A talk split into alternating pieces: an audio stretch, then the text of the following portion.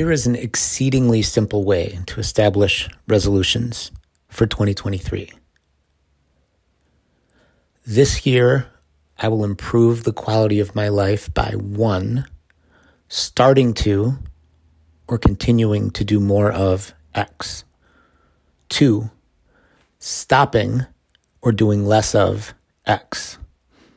And three, spending five minutes each month or quarter assessing how I've done.